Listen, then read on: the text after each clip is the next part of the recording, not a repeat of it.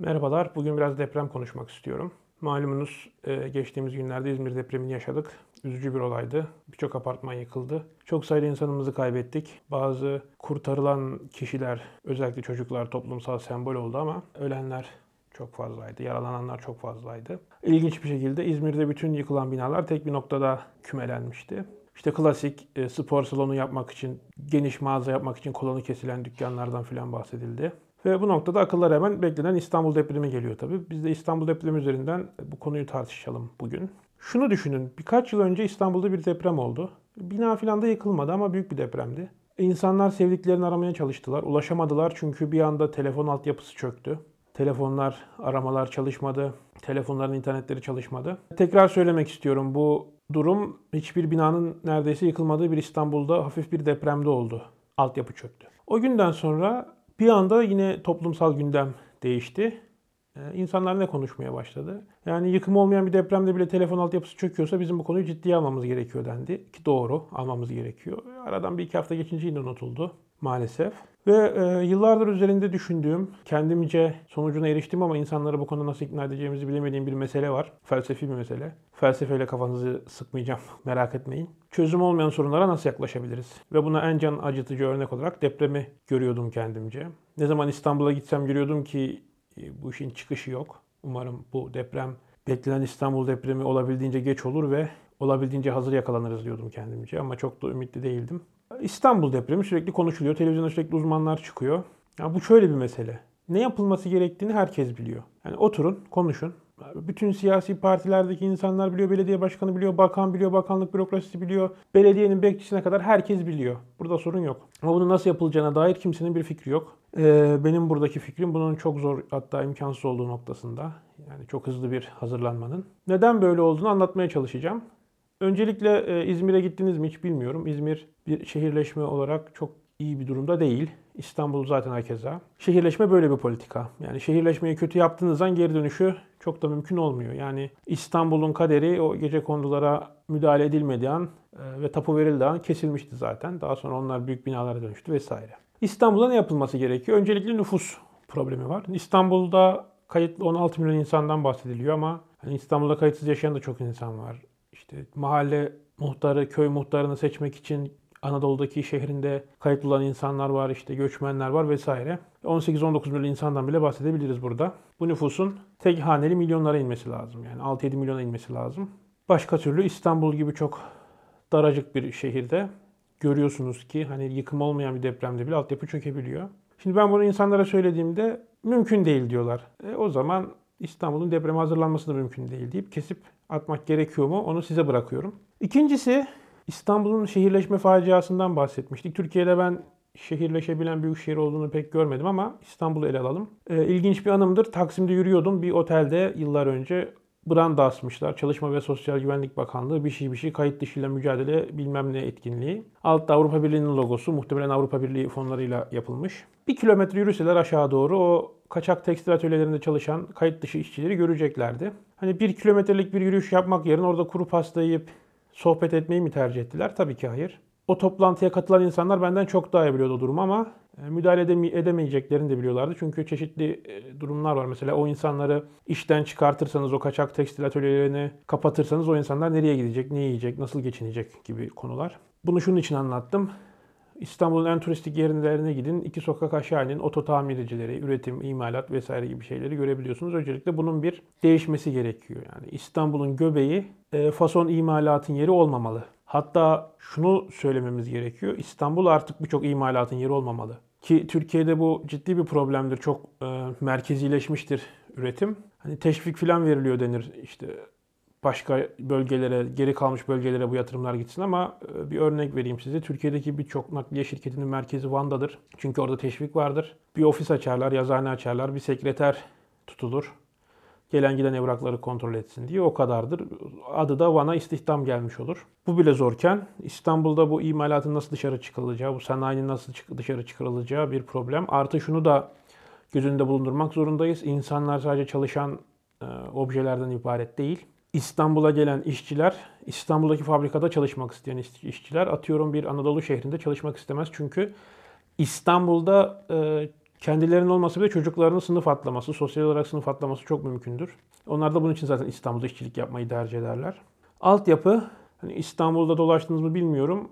Beklenen İstanbul depreminde deprem olduktan sonra umarım çok büyük olmaz ama yıkım olduktan sonra o itfaiye kamyonlarının geçebileceği ne kadar sokak var, geçemeyeceği ne kadar sokak var bunları göz önünde bulundurmanız gerekiyor. Şimdi bu yol olmayan yerlerde yol yapmak için mevcut binaların yıkılması gerekiyor, istimlak edilmesi gerekiyor, bunlara bir ödeme yapılması gerekiyor.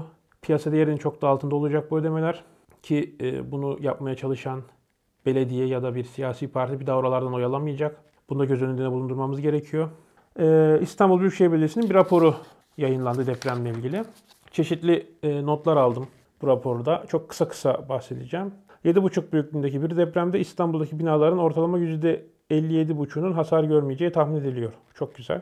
%25'i hafif hasarla kurtulacak. Hafif hasarla kurtulacak demek insanların geri dönüp bu binalarda yeniden o anında yaşamaya devam etmesi mi demek yoksa bu insanların bir yardım ya da e, çadır, bir daha kendilerini güvende hissedeceği bir şey talep edeceği mi demek? Bu raporu hazırlayanlar bu insanların geri evlerine girip yaşamaya devam edeceğinden bahsetmiş. %12.6'sının orta, %2.sının ağır ve %1.2'sinin çok ağır hasar görmesi bekleniyormuş binaların. Tamam, kabul. Güzel bir çalışma olmuş. Şu kısmı çok ilginç. E, hesaplamalara göre 25 milyon ton ağırlığında enkaz ortaya çıkacaktır. 1 milyon kamyon seferi demek bu. 1 milyon kamyon seferi. Çok büyük bir şey. Ve bu kadar enkazın, bu kadar hafriyatın, kazıntının sağa sola savrulması, diğer binalara zarar vermesi, yolları tıkamasına falan geleceğiz derken geliyorlar. Şunu anlayamadım ben.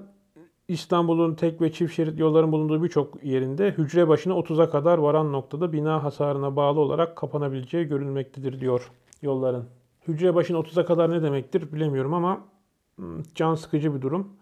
Geçenlerde Twitter'da birinin sistemini görmüştüm. İstanbul depremi olduğunda yağmacıları engellemek için ordunun girebileceği bir yol kalmayacak gibi bir şey söylüyordu. Şimdi burada işin ciddiyetine vurgu yapmak gerekirse bu tip e, felaketlerde yağmadır, e, asayiş problemidir bunlar da çok ciddi e, rol oynayacak. Ve sizin burada İstanbul'da yaşayan güvenlik güçlerinden yardım alma ihtimaliniz de çok düşük. Çünkü doğal olarak insanlar kendi ailelerinin, kendi hayatlarının peşine gidecekler. Sizin burada başka yerlerden, başka şehirlerden güvenlik ve asayiş önlemi getirmeniz gerekecek. Telefon altyapısı çökecek. Türkiye ekonomisi çok ciddi bir zarar alacak. Çünkü Türkiye ekonomisi İstanbul ve çevresindeki illerden merkezlenmiş durumda. Hani İstanbul yeterince e, büyük değilmiş gibi Ankara'daki bazı kamu kuruluşlarını da İstanbullara taşımaya çalışıyorlar. Peki ne yapılabilir? Bu kadar karamsarlığın üzerine biraz bir şeyler konuşalım. Ne yapılabilir? Çağdaş'ın bir yazısı vardı bu konuda güzel bir yazı. Aşağı linkini ekleyeceğim. İstanbul'u biz yıkalım diyor özetle. Nüfusunu azaltalım, çürük yapılardan kurtulalım, sanayiyi Anadolu'ya taşıyalım, yeşil alanlar yapalım, olası bir depremde insanların e, toplanma alanlarını geliştirelim. Bunların hepsi aslında çok konuşulan önlemler olsa da ben başlığı çok önemli buluyorum. Başlık içinde hem bir pesimizm hem de bir optimizm barındırıyor. Şöyle, İstanbul'un depreme hazırlanması için yıkılıp yeniden yapılması gerekiyor. Şehir olarak yıkılıp hızlı bir şekilde İstanbul'un yıkılıp baştan dizayn edilmesi gerekiyor. Ya da maalesef çok tatsız geliyor kulağa ama deprem bunu yapacak. Deprem İstanbul'u bir sonraki depreme hazırlamak için şehri yıkacak. Bunu hiçbirimiz istemiyoruz. Bunu nasıl olacağına dair bir şeyler söyleyeyim. Kentsel dönüşüm yaptırmaya çalıştığınızı bilmiyorum. Eğer 12 daireli bir apartmanı aynı arsada 12 daireli bir apartmanla değiştirecekseniz e, daire başı 250-300 bin lira gibi bir maliyet çıkıyor. E, devlet 125 bin liralık düşük faizli destek kredisi veriyormuş. Geri kalanı sizin üstlenmeniz gerekiyor ya da ranta başvurmanız gerekiyor. Rant Türkiye'de günlük anlamda kullanıldığı gibi kötü bir şey olmak zorunda değil. Rant şu demek arsanın ya da bir taksi plakasının vesairenin olduğu yerde değer kazanması gibi düşünebiliriz. Yani nasıl diyebiliriz? Mesela bir gece kondunuz var. Bu gece kondu yıkılıp yerine 12 dairelik bir apartman yapılıyorsa ve 6 dairesini size veriyorlarsa arsa sahibi olduğunuz için burada bir rant yaratılmış oluyor. Aynı şekilde kentsel dönüşümde 6 daireli bir apartman yıkılıp aynı araziye, aynı 12 dairelik bir apartman yapılabiliyorsa ki %50 %50 müteahhitle paylaşılıyorsa ve 6 dairesi yıkılan insanlar 6 daire alıp diğer 6 daire de müteahhite inşaatçıya masrafları karşılığında verilebiliyorsa burada bir rant yaratılmış oluyor ve rantla kentsel dönüşüm sağlanmış oluyor. Ee, herkesin idealindeki durumda bu aslında ama bir 5 katlı binayı yıkıp 20 katlı bina yapamazsınız. 2. Ankara'dan bir örnek vereyim. Ankara'daki demet evlerdeki uzun uzun binaların çoğu Ankara ciddi bir depremden etkilenirse hiç güvenli değil. Şimdi siz kocaman binayı yıkıp yerine yarısı kadar bina yaparsanız bu sefer 30 daire sahibi 15 daireyi kendi aralarında paylaşmak zorunda kalacak ve üstüne ödeme yapacak. Ki bu da pek olası değil. Kimse kabul etmez. İnsanlar evlerini bırakmak istemez o durumda. Artı İstanbul'da şöyle bir durum var. Beton ormanı olduğu için siz insanların 6 dairelik apartmanını yıkıp aynı araziye apartman yapma şansınız bile yok. İstanbul'da çok ciddi bir kamulaştırma olması gerekiyor. Eğer deprem hazırlanacaksa. Yolların genişlemesi gerekiyor, altyapı çalışması yapılması gerekiyor. Yani karşımıza şöyle bir tablo çıkıyor neredeyse. 6 daireli bir apartman daha yıkacaksınız. O ikisinin arazisinde bir tane 6 daireli apartman yapacaksınız. 12 evi yıktınız, 6 ev yaptınız.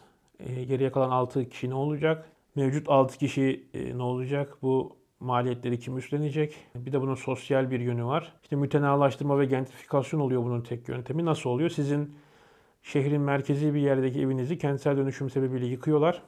Ama sizin artık o evi karşılayabilme şansınız kalmıyor. Size belirli bir miktar para veriliyor ki piyasa değerinde bir ödeme yapılsa bile size siz o parayla artık şehrin çok daha dışına taşınabiliyorsunuz. Ankara'da Eryaman'ın dışına taşınabiliyorsunuz mesela Bahçeli evlerdeki evinize kentsel dönüşüm gelirse. İstanbul'da da Kadıköy'deki evinize kentsel dönüşüm gelirse muhtemelen Kurtköy'e falan taşınabilirsiniz, ev alabilirsiniz o parayla gibi düşünün. Şimdi bunu nasıl kabul ettireceksiniz insanlara? E, devlet zoruyla. Hadi e, bütün işte devlet insanların mülkiyet hakkını bu kadar ihlal edebilir mi? Bunları geçtim. Bu seviye bir kamulaştırmayı yapacak siyasi iktidar, belediye vesaire nasıl bir davralardan oyalayacak? Pek de olumlu bir şey değil bu. Peki ne olacak? Ee, geçenlerde İstanbul'dayken Bağdat Caddesi civarına gittim. Çeşitli e, kentsel dönüşüm uygulamaları yapılmış. E, kentsel dönüşüm uygulaması dedim de yeni binalar yapılmış. Çünkü oranın rant değeri çok yüksek. Yani siz orada arsa fiyatı o kadar yüksek ki siz oradaki eski evinizden vazgeçerek çok ciddi bir rant elde ediyorsunuz. O evde oturmayacak olsanız bile oradaki evlerin 1,5 milyon lira, 2 milyon lira civarından bahsediliyor evlerde. Oradaki satılacak ev parasının yarısı size gelse, yarısında müteahhite gitse bile yine elinize ciddi bir miktar geçiyor ve bu tip yerlerde, rantın yüksek olduğu yerlerde kentsel dönüşüm yapılabiliyor.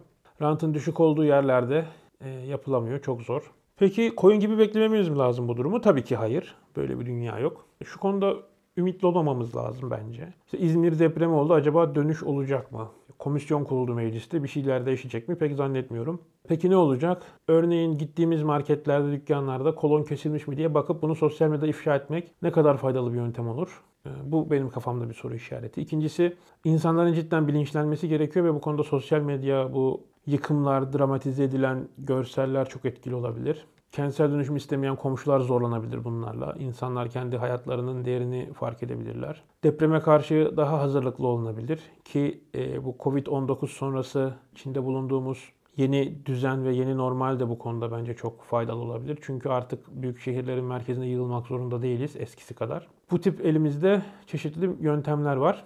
Bir de e, şunu eklemek istiyorum. Türkiye'de mevcut iktidar mesela Erdoğan, AK Parti sürekli anketler yapar ve bu anketlere göre pozisyon alır. E, diğer siyasi partiler de bunun böyle olduğunu gördü. Onlar da benzer şeyler yapıyorlar. E, depreme hazırlık konusunda ciddi bir kamuoyu sağlanırsa hani toptan bir yıkım yeniden şehrin yapılması gibi bir şey olmasa da bu işlerin daha ciddi alınmasını sağlayabiliriz. Özetlemem gerekirse neden felsefi bir tartışmanın bir parçası olarak bunu gördüğümü de eklemek istersem çözüm olmayan sorunlara nasıl yaklaşmamız gerektiğine dair bir hmm, konu bu da.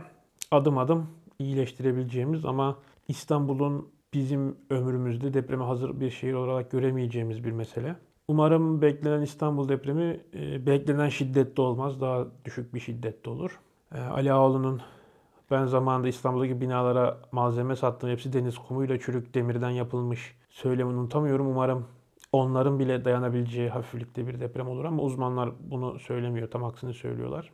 Hepimiz için en hayırlısı olsun. Umarım hepimiz e, güvenli evlerde ve düzgün planlanmış şehirler olmasa bile semtlerde e, yaşayabilecek maddi güce erişebiliriz. E, şimdilik kendinize iyi bakın. Sorularınızı bekliyorum. Hoşçakalın.